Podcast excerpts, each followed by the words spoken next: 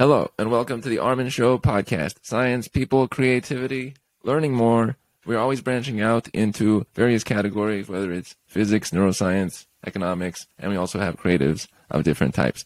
On this one, what a delightful guest we have. Not only an author, but also a fellow podcast host, co host of a wonderful show that is very substantial. You may have heard of NPR, National Public Radio, and they have a program called Planet Money, and it is about money. Our guest today from such, and also the author of The Bond King, Mary Childs, joins us on the show. Mary, welcome to this episode. Hi, thank you so much for having me. I'm glad to have you on. It is cool the variety of items you have done and do, and a lot of them gravitate towards around finances, Yeah. money, and keeping it interesting that way, which is cool. now, before we get into your show and also the book, tell us about how would you describe yourself to a person? What would you want them to know about Mary Childs Oh man, tough in question. 2022? Yeah. Um, how would I describe myself as a person? I think I like to think that I am creative. I try to find creative ways to tell stories about things that matter. I try to understand complicated systems. I think that's a big thing that that we do at Planet Money and that this book does. Um, is you know try to grasp these these big sprawling things or even a tiny thing that's like sort of the tip of the iceberg um, and and try to understand and then communicate those things. So that's kind of my driving force. And i also am a painter. I'm a sunday painter. I like to um, spend my free time now that i have it again um, just painting portraits or landscapes or abstract mostly portraits uh, and i think it comes down to a similar impulse of just wanting to understand people and, and connect so I was going to comment on that one, the painting, because that's an interesting quality that is divergent from, Yeah. let's say, finances or straightforward items. it's not every day yeah it's got a creative background to it. How early did you start painting in some form? Did you start it late? And no yeah oh sorry what was the second part Would you find yourself the? Would you call yourself a creative person? Um, I think I would. Um, you know, it's it's in my day job, it's finding creative ways to tell a story. In the book, it's finding creative ways to make something that people think is not interesting, um, to make it interesting to them. Even I know it's interesting, I believe it's interesting, but everyone, um, many people feel this kind of barrier to getting into the more complicated uh, parts of bonds. So, and I get that. Um, and then yeah, I've been painting basically my whole life, or, or drawing, or um, anything in that kind of bucket. My dad is a painter, so he, you know, he was a banker, but he also painted on the weekends. So uh, we would paint together, and that was very formative. You know, that was a lot of time in my childhood spent um, doing that with him, and yeah, I think it's it's a good balance to the finance stuff. It helps to keep that creativity. It is a good balance, and it's such a informative moment. What is brought by parents, they their presence there, little things they do Mm-hmm. is basically our guiding force. So something that was a small item from them Yeah. to us is like eighty percent of the world. Yeah, So no pressure as a parent now, but the pressure's on you, Mary. Yeah, right. No, I mean it is. Yeah. you make some little comment like, "Oh, you did a good left turn on a road," and this person in the future Right. is always going to make left turns on Right. the road. 25 years later, they're like, I only make left turns. Yeah, exactly. That's all I do. Yeah. It's very difficult getting places, but I do. Stuck in left turns. Yeah. Hopefully not. We'll see. That's funny, right? The influence that one can have. Painting is cool. Creative endeavors. I always like the creative outlets, uh, content, music, and uh, art, uh, writing, all those things because I always attach it to. There's more of the person being showcased versus when we go into something that's more procedural and st- standardized. There's less of us. There can be some elements of creativity in it, but there's not as much like John did this. It's more like John was following what's already set up for him in some way. I can see that. I feel like there's there's a little bit. Uh, I, I felt a little um, pushback in my head when you were saying that, though, because I feel like it's not.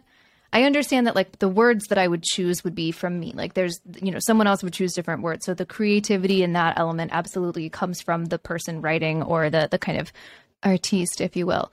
But I think also like to me it's it's funny because so much of like this book writing process revealed to me how much of writing and communicating is basically mathematical that I would be working on a page in the book or a, a, you know telling a scene or describing a person and I would be like well, now that's not quite right, is it? I would have a word or a phrase that I was just like, it would get stuck in my head. Like, I don't, I don't think that's it. Like, there's something wrong.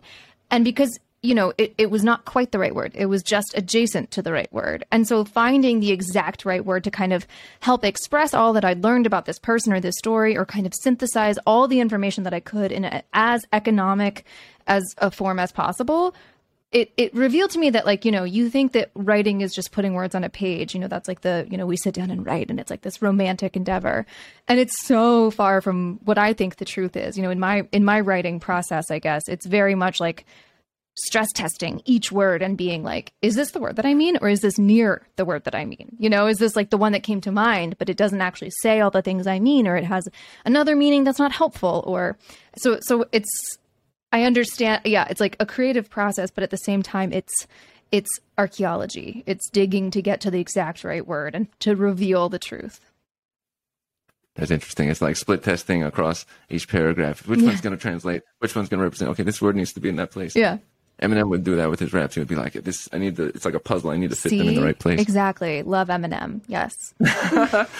There's some shared, shared. Uh, we have many things in common, but not all things. Yeah. Fair. Yeah.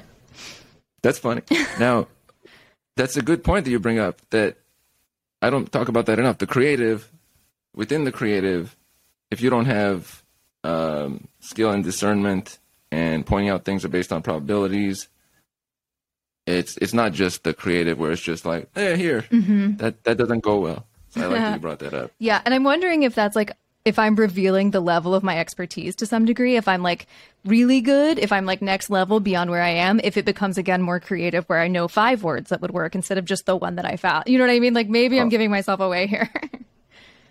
That's true. Yeah, yeah. Some of the experts are coming up with three mm. whenever there's the moment. Yeah. So they're coming up with like three synonyms so that's the ideal. We all want to get to that. Right. Three synonym. that's true. It's funny. Sometimes the things we say say where we are. That's funny. Yeah. Sometimes when you have the wrong word, by the way, I've noticed when I was writing and I didn't have the exact words I wanted, it bugged me mm-hmm. until I finally no, pieced right. it together because exactly it's like off. It's a puzzle it's piece like that not slotting in right. It's really annoying. And I would like wake up at 2 a.m. or fail to fall asleep and just be like, I think it's not quickly. I think it's suddenly on page 74, you know, whatever it was that was bothering me at that moment. And it was really annoying. It's kind of stopped. It's mostly stopped now, now that the book's out. Next book will have it. Mm-hmm. That's pretty cool. So details, detail orientedness is a big deal. Um, and also, uh, thinking about the other person because that's very much consideration when you're speaking to that level of detail. You could have just put quickly and it's okay and the person passes it by. Right. But the full level of your presentation and expression was not transferred for the person who's taking it in. So right. that's more consideration. Yeah. I try. Selflessness, if you will. Something like that. That's cool. that's neat. Now, before we get into the content of the book, I want to go into, I like it, you mentioned that already, making stories interesting. And I listened to another talk where you mentioned like, uh, bringing up the like the upbeat nature of something. Not everything has to be of a, a downer down yeah. form. Yeah which is way more translated in public. Today I was driving and I passed somebody. I was like, they made a great like turn and went out of the way nicely, which not everybody does. I th- almost thought of pulling over and telling them, you did a good job on this part. That was great. Nobody does that. But if they do some odd thing, people will honk and stuff. Yeah. So the negative is amplified and the positive so is usually true. barely. So showcased. true. I completely agree with that. It's very annoying. I think Gary Vaynerchuk says that too. If you have positive, put it out there because it's not enough people are putting out the. Completely agree. So you're doing that how challenging is that to take the world as it is and bring the positive form? Is it very difficult? Is it easier after a period of time? Oof. Is it staying hard? Yeah, it's hard. Um, and I want to be clear, like, it's not that we like look for positive stories right. so much as like, so much as like we look for things. You know, I'm talking about Planet Money's kind of story ideation process here um, we we try to find things where we know that we can explain something that isn't immediately clear where there's going to be some element of like you learn something you come away from it understanding the world a little bit better than when you started. And that's really the goal for me at least. And so it's not so much like if if the story's a downer it's a downer. Like sometimes things are just really big bummers. And like But what I find a lot of times is like the news stories that that you're bummed out about are like single beat stories. A bad thing is happening to either a certain group of people, all people to to whoever, and that's the kind of the end. And like it's good to it's important, it's critical to know about those things so that we can know how to stop hurting other people. But I think the the thing that the function that we serve at Planet Money, at least in my mind, is to kind of it needs to be kind of multiple beats where you're like lost and where where the the explanation isn't obvious to something. There need to be like multiple, you know, bad thing is happening. Okay, why? What led us here? How did we get here? Like what are the mechanics that give rise to this bad thing? And you know, that way if we like examine the problems and the mechanisms that delivered us here, then we can at least do better next time or build better systems or something, you know. Um, whereas, you know, and so that's not like a pos- necessarily a positive story, but the frame is at least constructive to me. There's going to be, you know, you have the delight of learning. You have something that like tickles your brain in a way. Um, and again, sometimes exactly, even if it's a downer story, even if you're learning about something that's a major bummer, like you still will come away having been like, oh, well, hi, I didn't know that. And like being able to go back out into the world better informed, better equipped, better, you know, fluent in in the language of whatever system. Um, so that's you know, yes, it's it's maybe the maybe the better frame is constructive. You know, like we we aim to to be like edifying in that way. I've spoken about this theme before related to that, where uh, things that are we'll call it negatives or um, downers, hard hits, we can call it. Yeah, yeah. You can't you can learn a little bit, but they're not things to attach to because there's nothing to take away. It's not like a point of like I want these to be the foundation of my existence. Nobody does that. Yeah. So giving them that weight is not fitting. Whereas giving the weight to items where like what can we work from to build on? If part of a building at the beginning like crunched and something the foundation messed up, we wouldn't like say, okay, we're leaving that there and we're gonna work. We we'd be like, no, no, we need this thing to be a proper thing. Yeah. Fix, fix, fix. And then what can we build on? You can't build on a negative. There's nowhere to go from there. Yeah. Or just the single fact. And oftentimes this comes up in things that are just like so intractable or things that we've given up on, right? Like things that we as a society have just abruptly or or existentially decided that we're just not going to work on it. Like we're just comfortable as a society with a degree of gun violence and there are plenty of things that we could do about it and we're just choosing not to do those things. And it's like you can hear every time you hear about these horrible senseless tragedies, you know, the the impulse is like what can we do about it? And sometimes you despair in the fact that there's not much that the country is willing to do about it. So um in a sad place just got us to a really sad place. Let's back out of here. Steve, I don't want to. Oh Yeah. my gosh. Balloons, balloons. Yeah. Balloons. Anyway, balloons. Yeah. that's, that's true, but that's part of reality. True. We can't disregard reality. One thing I have to point out there, I noticed there, I'm, I I noticed details that uh, people don't pay attention to, but intractable and edifying vocabulary on great point. When did your vocabulary become? Um, what would you say is the moments that you uh, acquired the most when did I get the most words? valuable vocab? yeah. Childhood. When was that period? I don't know. I my Oh. mom recently told me a story that whenever I was like misbehaving in some way and she needed to like get me to stop whatever I was doing, she would just use a big word and I would be like, "Wait, what does that mean?" and like stop whatever I was doing just because I was like, "Tell me what that word is." So that um I don't know how long she did that trick. It's possible she still does it, but yeah. That's pretty funny. Yeah. Doing something wrong. You're grandiloquent. Whoa, whoa, whoa. Sorry, what? Uh, exactly. It just shuts, you know, you got to take a pause and think about it. I need a dictionary. Exactly. That's pretty good. I always think to myself that a lot is learned early on or pushed for early on. Uh, we don't make, I feel like, substantial changes such later in life Mm-hmm. to our uh, the way we think or uh, 80% of brain development is before age three. There you go. Right there. That's pretty cool. Now, on the Planet Money podcast, um, can you tell us like a couple of topics uh, you have covered that come to mind and why you would choose them? What kind of topics you uh, would like to choose or, Yeah. or have Um, let me think. So one that I was uh, that I did kind of you know was I think it was my first story that I did from the kind of kernel of an idea to execution, um, as opposed to like you know, hitching my wagon to my co-host Star and like going with them on their episode. Um, full form. Yeah, my my own like little baby episode. One was um, about J. Crew and the private equity takeover, um, and how it yielded this kind of what I call a trapdoor two step. And now that I've started calling it that, I can't remember what anyone else calls it. IP transfer. Um, anyway, the trapdoor two step, which is in this episode called J Screwed, and I was really proud of that. You know, that was kind of a. It can be hard to make financy, pure finance stories kind of cross the border into the realm of like real world, because a lot of the time it's just like, oh, hedge fund got in fight with other hedge fund, one made more money, and you're like, this has no impact on me and my life. But in J. Crew, it had a very tangible real world impact. There was like a private equity buyout and it changed the materials that they were using. And anyway, so that was very fun. And the impulse there was it's an enormous trend, I guess, or was uh, in credit markets to do these IP transfers. And it kind of signaled something about what we allow, what we're like tolerant of in uh, in credit markets, and it was just this like big thing that was happening. And I had just come directly from a finance world, you know, of coverage where I was so focused on those things and kind of confused about how to tell those stories at Planet Money because it is a bit of a different lens. It's a different approach, and you do need that real world kind of tangibility. And so this one, I was really proud to to be able to find a fun and you know communicative. Like I managed to get all of my lessons across that I wanted to. Almost, it's very hard. You can't really get as much as you would think in twenty minutes. You're like, oh, that's so much time. It's not. It's no time at all, as you know but that was probably that was one I was really proud of. And then another one, I mean, I can just go on and on about how great my work is, but uh, we did one about um I was proud That of was our great. yeah, right? And this is the Shout full hour of me talking about how great my existing podcasts are.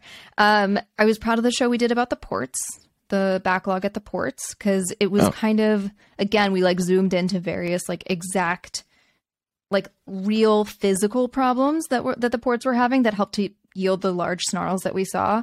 And um, I think I'm going to end on an episode called Patent Racism about the work of Dr. Lisa Cook, who's now on the uh, Fed board, about basically her experience researching racism in economics in patent innovation, actually, and then her experience with racism trying to get that paper published. Um, and that was, you know, it was a hard episode because it was for a number of reasons, but, you know, she had these like extremely um economics PhD level like formulas to express some of the stuff and we were like I I was like I can't I can't read that unfortunately like I have no idea what this says but I, I understand the story I know what happened here um after you know after she walked us through it and, and was generous enough to tell us the whole story so it has to to be presented in a way for the person. Which the second story you mentioned made me think of that. The the backlog at the ports was very visual. People could imagine it. It was obvious. Like uh, you think about the supply chain, you actually see the ships, whatever it might be, and you're able to uh, connect it. Whereas if it's some sort of money transfer item in the background, it's hard to like. harder to visualize harder to wrap your head around totally They're just bits going over there, and then Yeah. this happened, and then this person's over there now. yeah Yeah. The human component. We always want to connect with the human component. it. totally That's cool. And also, I like the when you said you did it the one full on on yours. Those are the ones I feel like in life we remember in great detail. Whereas if I do something where I I jump in and somebody else had done fifty percent or it wasn't my full right idea right or whatever, right it's less of me. How am I gonna? It's not your heart and of soul. my own Yeah. memories? yeah But if it was full me the whole way, Mary Childs, Mary Childs, Mary right Childs, then I'm like then I did like- this yeah And you, and if you wanted to do that in the future, you could assess anybody you de- delegated it to along the way because you know all the steps of the process. Versus if you didn't and you delegated, they do something. I guess that was good. I don't know because you haven't been in that. right There's something nice about being part of the full the full process. Definitely but it's also exhausting Now behind you, we have similar to what I have here. Dun, dun, dun, I have a book. You have a wonderful have a- a presentational poster item. yes thank you to Poster. Buxton Books in Charleston South Carolina Buxton Books, alliteration, also bonds. So Buxton Books and bonds. that's right So we got I bonded Triple with B. Books Where's it, by the way? Where's Buxton Books? uh, Charleston South Carolina oh, cool. Wonderful. And both for the listeners, by the way, I'm in Los Angeles and you are in Virginia. Virginia. Mm-hmm. That's cool. Long live interconnection across the planet. Now, The Bond King, how one man made a market, built an empire, and lost it all. Uh, Mr. Gross, can you tell us about Mr. Gross and why he was chosen your connection with the field and why in the first place at all. Yeah. So um, I was covering the bond market, the credit, uh, the corporate credit, sorry, the credit bond market, um, corporate bonds, credit default swaps, that kind of stuff in 2000. Gosh, what year did I start? 10. Um, and then I, uh, and I just like loved it. I had so much fun learning about CDS and bonds and writing these stories that were, you know, very attuned to the dynamics of the market. We wrote so many stories on our team and we were all aware of what the other was doing and just like an incredibly productive team that, you know, we knew every single thing that happened in the bond market pretty much. It was great. Um, I miss that kind of exhaustive knowledge. It was really lovely. Um, it's exhausting, but it was great. So then deep work. Yeah, exactly. So when I was in that job, I kept running into PIMCO in my kind of normal daily coverage because um, they're just enormous um, players in the credit default swap and obviously corporate bond market. And at some point, the job to cover PIMCO full time, along with um, I think five at the other at the time, five other asset managers came available, and I was like, oh, this sounds like a great opportunity. PIMCO's enormous. This would be a great job. It was like high profile. You know, it was a good next step. Blah blah blah. So I did it, and um, I joined in April 2014. Now, 2014, as you may know if you've read the book, um, was a very tumultuous time in PIMCO's history, and the CEO had departed. I know, yeah, exactly, very tumultuous in January 2014, unexpectedly. So I arrived in April 2014. You know, there have been all these articles about like the tumult at the top, all the kind of fractious interactions, and um, just just not a good time. And i was like oh bummer that i missed all of that. You know like i arrived after that was happening and i felt like would i have wanted to be there yeah that. i would have wanted you know as a journalist you want to be on the big stories. I was like it's kind of uncool that i arrived after everything happened but um you know i'll find something to say. And i also covered blackrock which is enormous and um you know it was it was still a good job but i was just a little bit um bummed. And then of course as we know now the fireworks were yet to come. It was September when the co founder of the company, Bill Gross, the last remaining founder at the firm, and this true legend in the bond market, um, he left his own firm. And it was a huge shock across financial markets. People thought it was going to kind of upend the financial system at one point. And um, I basically looked around and I was like, not only has there been, you know, kind of this this weird hole in the market in the kind of book offerings of of you know PIMCO and other bond shops even are so enormously important in the system. And we, the I think the last great bond book was Michael Lewis's. So I was like, you know what? Where are we on this? Why is this the case? And I think to some extent, yeah, it's a huge gap. And I think to some extent, it's it's it is that thing about you know, bonds are boring, bonds are complicated. There's this sense that there's a um, a canyon between us and our ability to understand these things, between us and the bond world. And I, you know, it's. it uh it's talking my book to say that I think that that's unproductive and silly and also like constructed and not true like bonds aren't boring bonds are fun um but yeah, so it just seemed to me that that there was this enormous gap in the market. This big, big dramatic thing had just happened that was full of pathos and intrigue, and like, you know, Bill Gross, this living legend, had been in the media for decades, and he's remarkably and unusually reflective. So he'd had kind of decades to say what he was thinking about himself and the world in public for you know ages. So it, I had so much material to work with that even if not one single person from PIMCO talked to me, I would have had enough to to make a book and then I talked to a lot of people from PIMCO and made made more of a book. So, a couple of things come to mind there. One of them is it is weird after seeing the book. It's almost like how is there not that beforehand? So I know, that's right? a real. Thank you. I love that that came through. Good. Yeah, I look. I almost wanted to look back. Like, there's not another book called The Bond King. Okay, so technically, yes, there is a book called The Bond King uh, by Tim Middleton in I want to say 2003.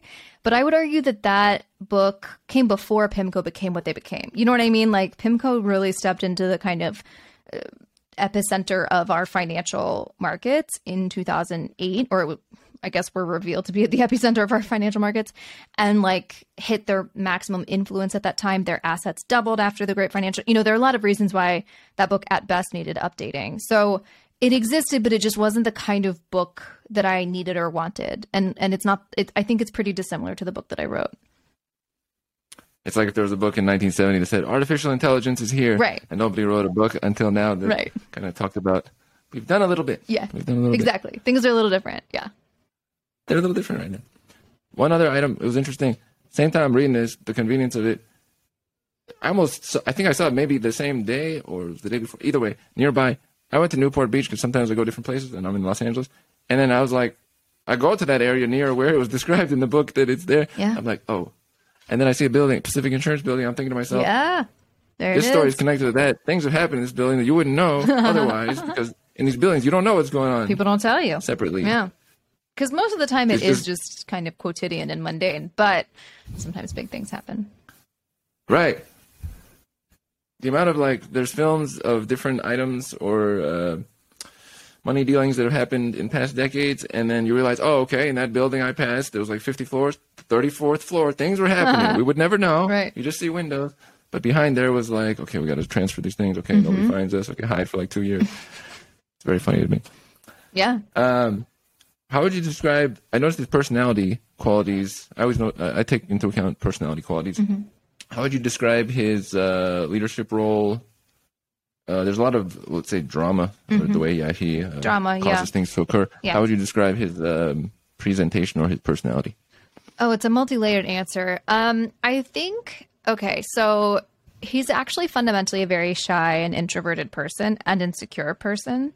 Um, I would say paranoid in the not medical use, and and I think like as a young upstart that read one way, you know, his his coworkers and co-founders of the firm, you know, they were peers, they all worked really hard, they were very intense, all of them. They kind of respected the kind of head down approach. Um, you know, Bill Gross wanted to be trading, wanted to be focused on the markets. He's very good at hyper focusing and absorbing information, and he loves trading. Like he's a, a, a very good trader and investor. You know, those are kind of distinct things. And I think like that sense over the years shifted as Pimco's influence grew and Bill kind of grew in stature, which was to by his own design to some extent. You know, he wanted to be famous and he certainly helped make himself famous.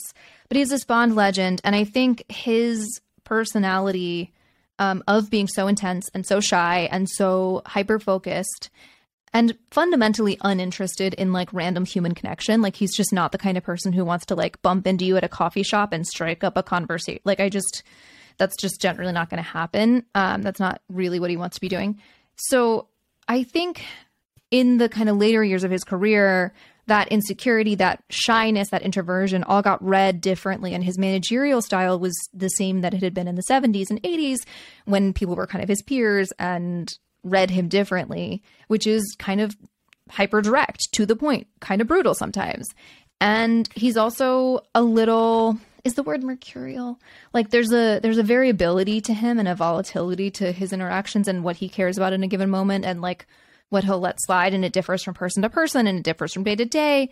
But um you know true of all of us like whether or not i got a good night's sleep or whatever. Um i think that his management style was never warm and fuzzy and suddenly in 2014 you know he got hyper focused on some things that were unproductive that were beyond his control and he kept trying to control them. And the combination just kind of turned into this very combustible situation that eventually led to disaster did that answer your question? I I feel like that was meandering. Yeah. yes, and also new vocabulary for the people to if they don't know mercurial. Let me go. I want to make sure that's the exact right word per our discussion. That's funny. Uh, good old mercurial, meaning subject to sudden or unpredictable changes of mood or mind. Yeah, that's what I meant. Yeah, I think that's in the right category. Yeah. yeah. Is it common that I've noticed this theme, uh, like introverted, and then kind of yeah, ending up to be hyper focused on uh, some things Yeah, is like a leading figure kind of persona that shows up a lot. I think that's right, and um, it's relevant too to just add that he got a late in life diagnosis as being Asperger, as having Asperger's syndrome, as being on the spectrum. So you know those things kind of fall into a greater context when you when you have that diagnosis. And there are a lot of other major business leaders and billionaires who have similar situations, who are also diagnosed or not, but who do the same kind of hyper focus, who are not interested in the kind of niceties that maybe the rest of society is, that just don't find that interesting and don't maybe interact, like aren't as comfortable in those situations, in, in really social situations. So, you know, certainly trade offs, but Bill Gross has spoken about his Asperger's diagnosis as being kind of a superpower in his view, that it enabled him to to hyper focus in this way and to to kind of eschew the more like like he's not going to go to a party that's going to waste his time. Like I'm going to go to the party, and in the meantime, I'm not founding PIMCO. You know what I mean? Like there, there's a trade off. Yeah. I like to bring up that point. Yes, there's an understanding of that. Like the, maybe it's a person who they would have liked uh, word searches big time, and uh, other person would have been like, "This is, this is boring." right? They're focused on words or something was yeah. so uh, engrossing. The other person would be like, "I need to be in uh, some uh, public sport or some game with people or something." Mm-hmm. It's a different preference. Totally. But then those individuals usually are the ones that set the because they're so hyper focused on something. They might look uh, varied or odd for uh, sometimes yeah. individuals, but they can get somewhere. Whereas the other person that's more casual and things are nice, not going to arrive at the same destination. Nice. yeah. Differences a little bit. That's kind of cool. Now, the, the, the, if you would describe it, the bond market, uh, very. We're, we're calling it exciting now. It is now exciting. Thank you. The bond market is very exciting. It is and, unfortunately exciting right now. Ooh. Right. Uh, how did he I noticed like he, he basically saw as you saw a gap with the book, he saw a gap in the field, and he said right. Similar. That's the only way to do something great. You have to see something that's like, oh, yes. that's for me. Our achievements are equal. I think. Yeah. By the way, our, our, our listeners, everybody is uh, liking Mary Childs' Light Nature. It is award winning. it's, it's a good call. It's just I notice these things. I'm very personality oriented, so I, I point out these things. Mm. Sometimes I feel like I have to point out 10 times as many things to make up for the other 10 people that wouldn't point out anything I like for that. a long time. It's good to have an edge. It's like, we have to bring our part. He was like, um, how would you describe how he took a market that's um, seems very straightforward and we're getting this amount mm-hmm. set aside for this, and he turned it into like almost like a competitive item mm-hmm we have to actually make profits from here. Totally. So, yeah, as you say, you know, the bond market when he started his career was a very buttoned up, boring part of the world where insurance companies and others would uh, buy bonds, would kind of allow companies to issue bonds by giving them money, you know, lending them money, and they would put those bonds in the vault. And those those bonds had like literal coupons at the bottom that you could tear off. Like Dan Smith will teach you guitar, but here, tear this off and mail it in for an interest payment.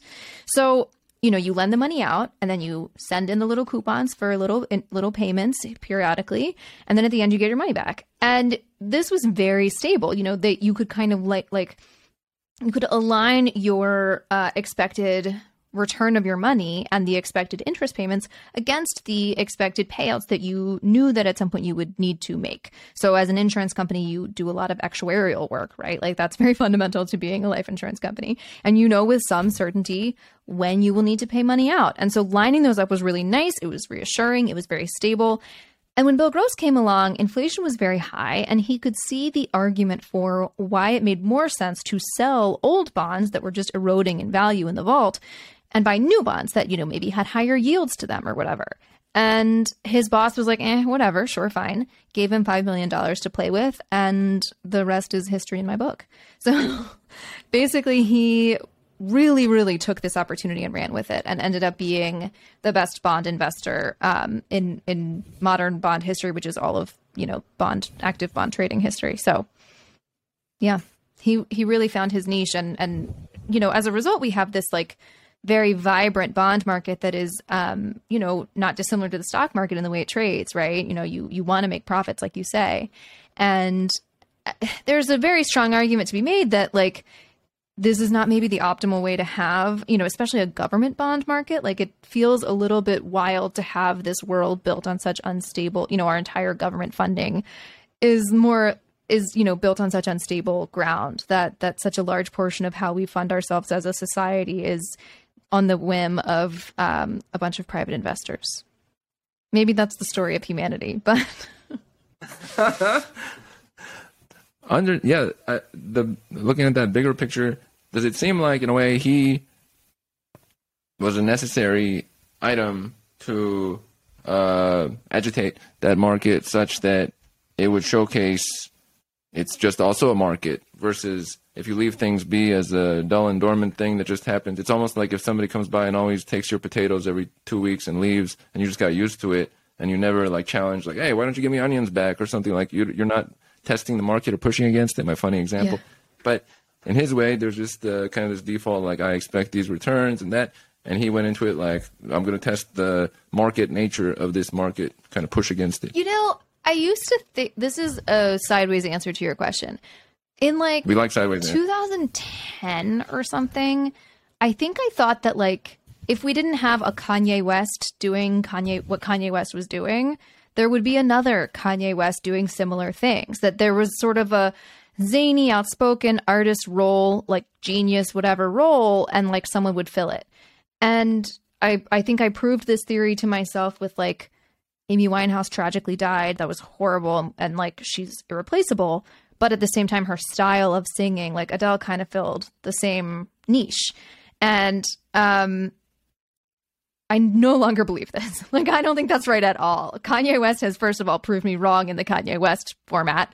Like absolutely there's there that that's a unique individual. So it's kind of the like, do you believe in individuals actually affecting large change? And I think I do now. I think before I thought it was, you know, someone will be the best, someone will crest, and it it just almost doesn't matter who that is. And now I think it matters. And that's not to say that someone else wouldn't have disrupted the bond market because I think the time was was then. Um, you know, obviously Bill Gross couldn't have created active bond trading by himself um, necessarily. You must trade with someone else. So there were other people across the country who were trading with him. You know, uh, most notably Howard Rakoff, who was kind of, in my view, the evangelist who helped to um, catalyze the bond market by by going around and, and getting people on board um, and and enlisting them to trade with him. So I think I think the bond market, you know, there's no counterfactual. There's no way to know what would have happened in a world without Bill Gross. But I do think that the way that the bond market is shaped is in large part attributable to Bill Gross. I think it's, you know, he's incredibly aggressive, incredibly like uh, boundary pushing, like all of these these personality traits that you see across finance. Yeah, there are other people that have those, but I think that he helped to push in certain areas that helped to encourage people to follow him. He helped to kind of delineate the boundaries of what's acceptable behavior, and people followed him. So there are a, a whole bunch of ways in which I think that he like we're living in the world that he created, and and kind of play acting, you know, various versions of him and, and his own behaviors. I have to say, the early part where you were describing that about the individualism, I came to that same place at some point. so when you were saying it, automatically I started shaking my head Who was too. your because, Kanye? So my Kanye Who ruined it for was you? me because I'm a genius. Oh, okay. But I would say, no, uh, but I will. But like, uh, for example, the there's one rapper guy in our. He was in uh, Los Angeles. Do you know Nips- Nipsey Hussle, Yeah. the rapper guy? Rest in peace. Yeah. So it great. And I thought to myself, that's it. When he's gone and that local community that supported him, it's three years, four years later, there's nobody that set up shop and built a new shopping center there Yeah. and started different businesses Right. and was for the community. That's it. Like Right. you just know but but if you talked to me fifteen years ago, I would have thought exactly what you were saying, like person goes and then there's translations of it with others that the pieces are there pretty much Yeah. enough where it's fulfilled. I don't think so. Maybe I- it's I- a question of sorry to interrupt. Maybe it's like age. Mm, Like maybe we were young and we thought that because I think like to some extent too now I'm like now that I've done a hard thing. I wrote this book and it took like everything. Yeah, thank you. Like I realized one of the how number one books Yeah. in my hands right now. Yes. Um, like how much effort every single thing takes and how difficult it is even to get like a Kanye West doesn't just arrive, doesn't just, you know, like even if he weren't the musical genius and, and like verbal genius that he obviously is, like just to get to it just doesn't it doesn't just happen like these things are not organic these things are incredible grit and hustle and and terrible hard work and like uh, every single building that you see is the result of a bananas amount of work. Like every single thing is a result of a bananas amount of work. Not every single thing, but like most of them. So I think maybe we aged and learned more. That's my theory. I think we saw examples where it was not that, and we wait around and we're like, Like, oh, oh, that could have gone a different way. I guess Yeah. there's like a, a gap. If if they're there, it's there. When they're gone, there's not like a Kobe Bryant person now. They kind of talk about him, and there's things around him, but there's nobody that's like that's super disciplined, like uh, Yeah. hard hitting. or like in the same way that my book didn't just exist without me like i did it and like that that's because everyone else maybe decided it wasn't worth writing or didn't want to or whatever the reason may be but like to some extent this you know i should be fungible. I should be replaceable in the same way um you know kanye and i again have different skills. But um but like it's the same idea where i think by making my own product my own thing that is not you know as it that, that was hard to do that took me many many years to do. Maybe it is in in doing that that i learned just how difficult. And maybe it's like a jaded thing with like we're looking at politicians and thinking about how replaceable they are or something. I'm and and i think in that same instance it's not it's also not true. Like we see the the kind of div- dispersion between individual actors and how they would have handled different situations. You know what i mean I think on that politician category, if we look at places where it's more like representatives and or speakers, even though they do have their individualism, it's less of them. It's kind of like what I was talking about earlier. If it's all you, you remember clearly, they might be more their constituents and people influencing them, and it's not as much of John actually or Alice actually voicing them. So that is more interchangeable versus like Adele, who's like, I'm Adele, and this is what I'm representing, Right. and it's not because Mike told me I had to right or somebody told me. And also the book. I have to go back to the book concept. I look at that in uh, in very Im- important numbers because I think about like books, right? It, it's not a small thing. I've mentioned this a few times to come out with an actual book, which by the way always has wonderful uh, end notes and items. By the way, your chapter title is entertaining always. Thank you. but the end notes and organize and the research it's not small, or else every one of my neighbors would casually have a book. They don't. And also, it's in the nonfiction category, which I know, like, here, if here's all people, this is the way I call it. Here's all people, and then here's the people that read somewhat regularly. It's already small group. Then of that group, if I expand it out, this whole group is uh, more fiction and fanciful, which is great. But then that leaves nonfiction. Then you take out like textbooks and things that are required. The actual small category of nonfiction for informative purposes for the person reading that's applicable to recent time is super small, and and then it's like so small. And to do that requires internal. Nobody could. If I told you and you didn't want to write about a topic, and I said, uh, "Come up with this book," and it would be such a. Oh my god, the difficulty of that would be substantial. thank you So if you take that same difficulty and you apply it to the thing you were interested in, obviously the the passion applies and got to that point. But if you told me to write about the bond market, what a stretch it would be. It would be such a reaching. So thank you that's the value definitely I'm so glad Yeah. that you find it valuable. That that truly means so much to me because it was just a enormous amount of work, and it um it, at times I was like, is anybody going to read this? Like, is this actually you know what I? Because you have these kind of um, crises of faith where I I was writing a book about bonds at a time when people only wanted you know Me Too stories or only wanted you know various other um, kind of you know, and all anybody wanted for years were books about politics, and I just simply don't write about politics. And so it was kind of looking at that landscape. I was like, what am I doing? but it's I'm it's very gratifying to hear that. Thank you. This is a very big deal, by the way, what you're saying here for self fulfillment. There will be at any period of time some huge impetus to do X, Y, and Z, which are the current moment, or we would all support you, hmm, or whatever Right. it sounds like nice. And then there's you and your interests, skills, and abilities. If you disregard this and go in this direction, five years later, the trend is gone, the people with their support is gone, and you don't have the thing you cared about. Right. It's like you look back, like, who was this? You go to sleep at night, who was it? I don't even know who it was for. Right. Oh my God, that hurts. But- yeah. Another thing Right? I learned from watching Kanye West is you got to go your own way. You got to just, and I can't um, endorse necessarily all. It's it's um I I mean old Kanye. Sorry to. I should probably let this thread go. It just gets so problematic. I apologize for this. No apologizing. The messages are great. There's a lot of uh, things I take from it, like uh, you know, uh, towards yourself, individualism. You have to be bold. We we don't even have time to not be bold. It's one of my themes in life. I've, I've mentioned this many I times. feel like but that's right. let's say you skip being bold three, four, five times. You didn't have that time. You now you're in like luxury territory Yeah. where you're like, Right. I will have 500 years or something. Yeah. But that's not that's not the way it works. We have to be uh, bold in our in our maneuvers of sorts. One thing that came to mind uh, from let's say someone was this is more like a general finance category. If someone was not uh, too aware of the finance world, bonds and stocks and hedge funds, what would you think they were most missing as a general person? Tough questions, Ooh, but yeah, I mean, most missing. They're missing a lot. There's a lot.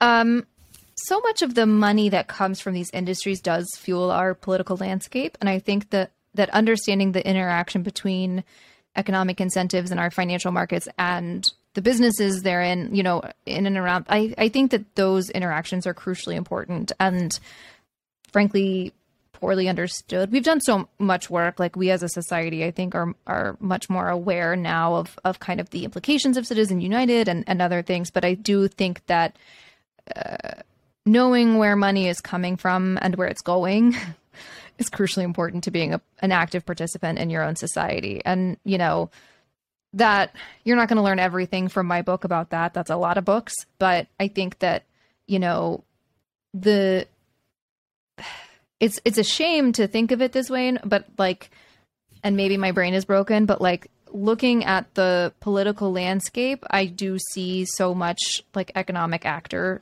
stuff like we we respond to incentives and they respond to incentives and um and trying to grasp all of that and and and you know classically follow the money um it's my job as a journalist but i think it's everyone's job as a citizen and, and a participant in a society the uh, topic of money, how early in your existence did you approach it and uh, connect with it? Like, this is a category of interest of mine.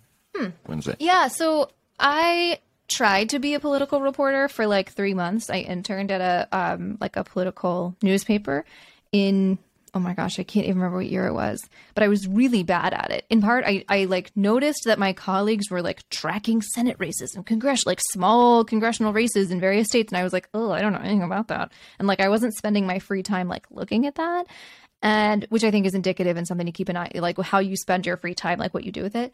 And then and I was just like bad at it and I didn't understand like some guy's thought is a scoop. Like a guy had a thought and I'm supposed to like write that down and it's news. Like that seems really bananas to me.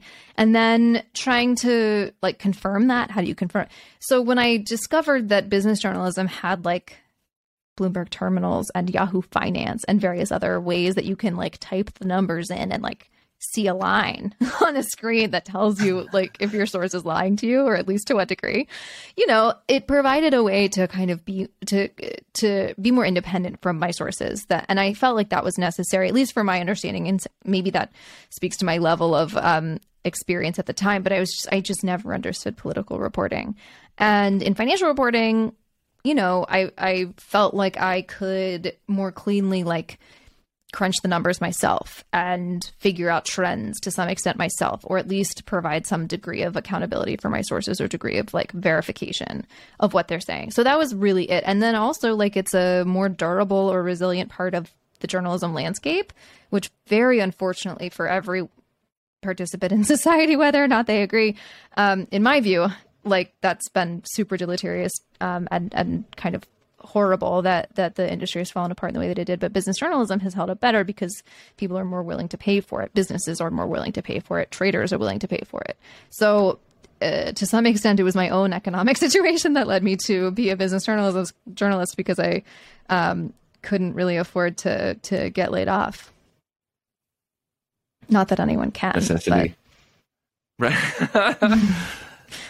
but still like a necessity. yeah it's not like a vanity project it's a job and i needed it to keep going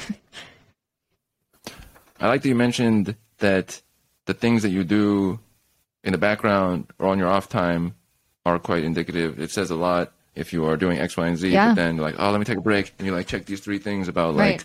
anime in Japan. Right. So now, now you're like, uh, maybe you should be focusing on that. yeah Your passion is actually there. What is? I, I want to check uh, two things related to the book. What is a uh, challenge or difficulty? Well, first, what, what is a challenge or difficulty you had in writing the book? Were there any that came about where you're like, I'm stuck? Oh my god, Was there anything that yes, the whole like time.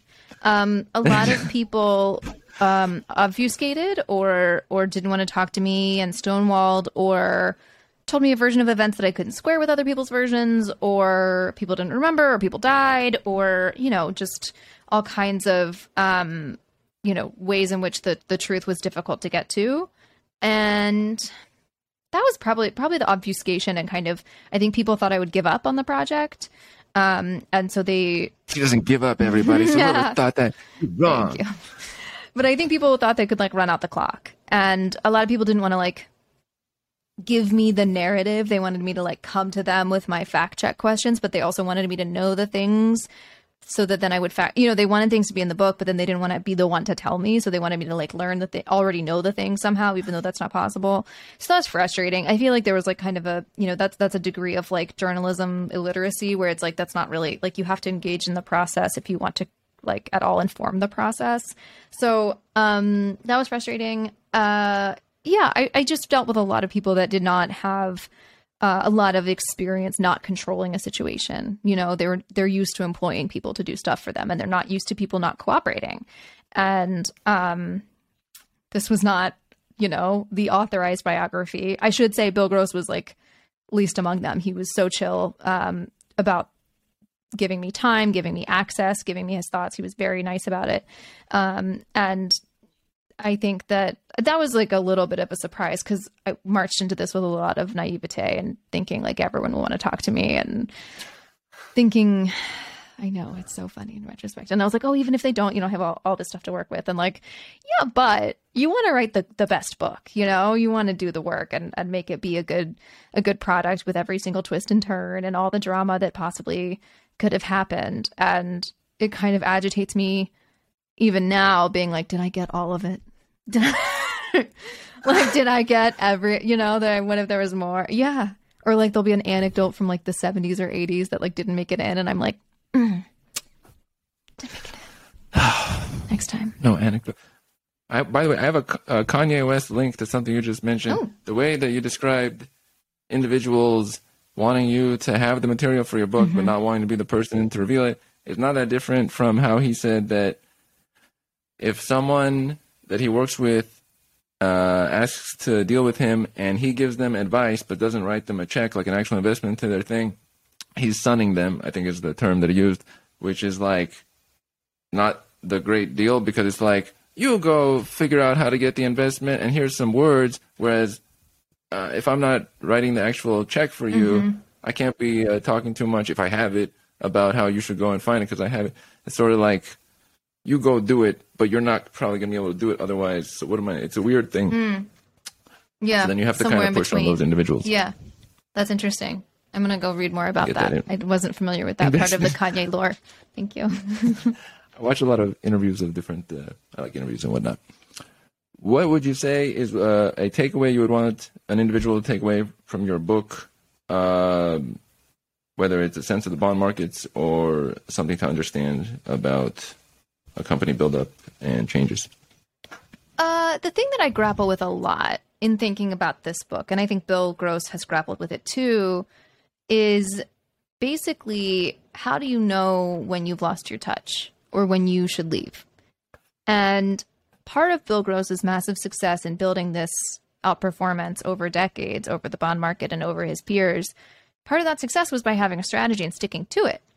And part of his success too was being, you know, this eccentric, mediagenic guy, always being on Bloomberg radio, always being on TV. Like, so when that stopped working in 2014, the question is like, how, how, like, he wasn't necessarily doing stuff that different at the time, right? In his view, maybe. And, you know, if it's worked for 40 years, like, what's, why, why would it stop? How do you know when it stopped working? So I think, like, both from an investment standpoint, how how would he know that the market turned in his like, you know, I guess you know now that the interest rate paradigm has changed, but like there were pockets of time where it did, but it was still this like steady march. So like when do you maneuver and like reorient and renavigate versus sticking with your strategy because you know it's a good strategy and it's going to deliver outperformance over time. Um, and I mean that too from like a personal perspective, you know, like how do you know when to like loosen your grip and like, hey, maybe that facet of your personality isn't serving you. Maybe that, as a friend put it many years ago, maybe that narrative about yourself isn't serving you. So the ability to remain steadfast and hold on to the things that you think are important and the strategies that you bring to the table, like balanced with knowing when to step back, when to loosen your grip, when to change things. Like I, that kind of is like, it's maybe not a takeaway so much as a mystery in the book, because um, I don't think I've really arrived at an answer. It's a super challenging when you see it in people's careers. Some overstepped it, some uh, they, too early, and then they like regret and they try to mm-hmm. catch up. But it's like mm-hmm. later they're just like, why did I leave so early? Yeah. It's I, I think a big part of it is feedback and uh, yeah, and knowing who to trust you, to give you the good feedback. And it's like uh, Nipsey Hussle's wife told him uh, uh, at the funeral talk. She said he had a quote: "If you stay ready, you don't have to get ready." So it's like if you stay in the market and yeah. you're always touching the market, um, you don't have that kind of activation you, energy, that obstacle of kind of barrier to entry stuff. Yeah, that's true. There's no A sub E on this one. It is gone, and then you're just able to take in when I, I met Gary Vaynerchuk one time, and for like a minute, and I asked him, I was like, "Is what you do kind of like evolution, where you're always touching the market?" My question kind of confused him, but he's like, he just said it's kind of like your gut instinct. But I noticed that anybody who's always touching the market in some way, whether it's in money or my friend who does fishing or whatever market it is, if you're always touching it and you know that thing, you're untouchable. The minute you start letting go, but then you hope it'll just uh, you'll make the right decisions, mm-hmm. you're gonna err because you don't have the right information yeah. there. Boy, good themes. Mary, this has been super. I, you know, I, from my perspective, wonderful. And then when I think fun. it's wonderful, that means it passes on to the listeners too. Very glad to have had you on this discussion about this fully completed book by Mary Childs called The Bond King that she wrote. As you can see right there, the screen is full of Bond King. That's right, full Bond right King. Now. Yes, thank you. no shortage of it. Very glad to speak with you. Uh, very enjoyable. I'll just add in some personality qualities, self awareness, light nature, uh, great um, communicative ability, even using the word communicative, which I use sometimes and nobody else uses. that's, that's Underrated word. It's a good word. Yeah. We need to give it to more people. They're like, we're talking or dialogue. Communicative. Uh, okay, throw in communicative. Yes. Um, very glad I've had you on and uh, shared this discussion with you. Thank you. you so much for having me on. I appreciate it. It has been a delight. And we are out.